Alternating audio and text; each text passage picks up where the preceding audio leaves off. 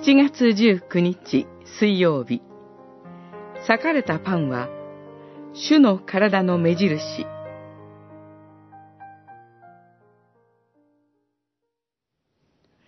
一同が食事をしているとき、イエスはパンを取り、賛美の祈りを唱えてそれを裂き、弟子たちに与えながら言われた。取って食べなさい。これは私の体である。マタイによる福音書26章26節。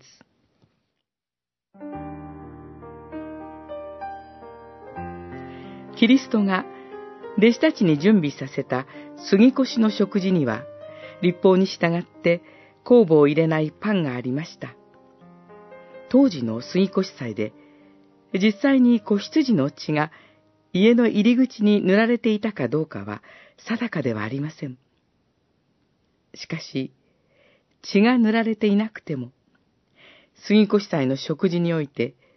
血は想起されていたことでしょう。主は、その食卓でパンを裂いて弟子たちに与え、これは私の体である、と言われました。裂かれたパンは、十字架で引き裂かれるご自身の体を指していたのです。キリストはご自分が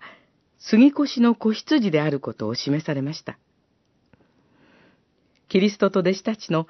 最後の晩餐は、新しい霊的な意味で杉越の食事であり、新しい契約における最初の聖餐でした。聖餐式で、パンが私とあなたのために裂かれるのを目で見るのと同じぐらい確かに、キリストの体があなたと私のために十字架上で捧げられ、裂かれました。司式者がパンを裂くのを見て、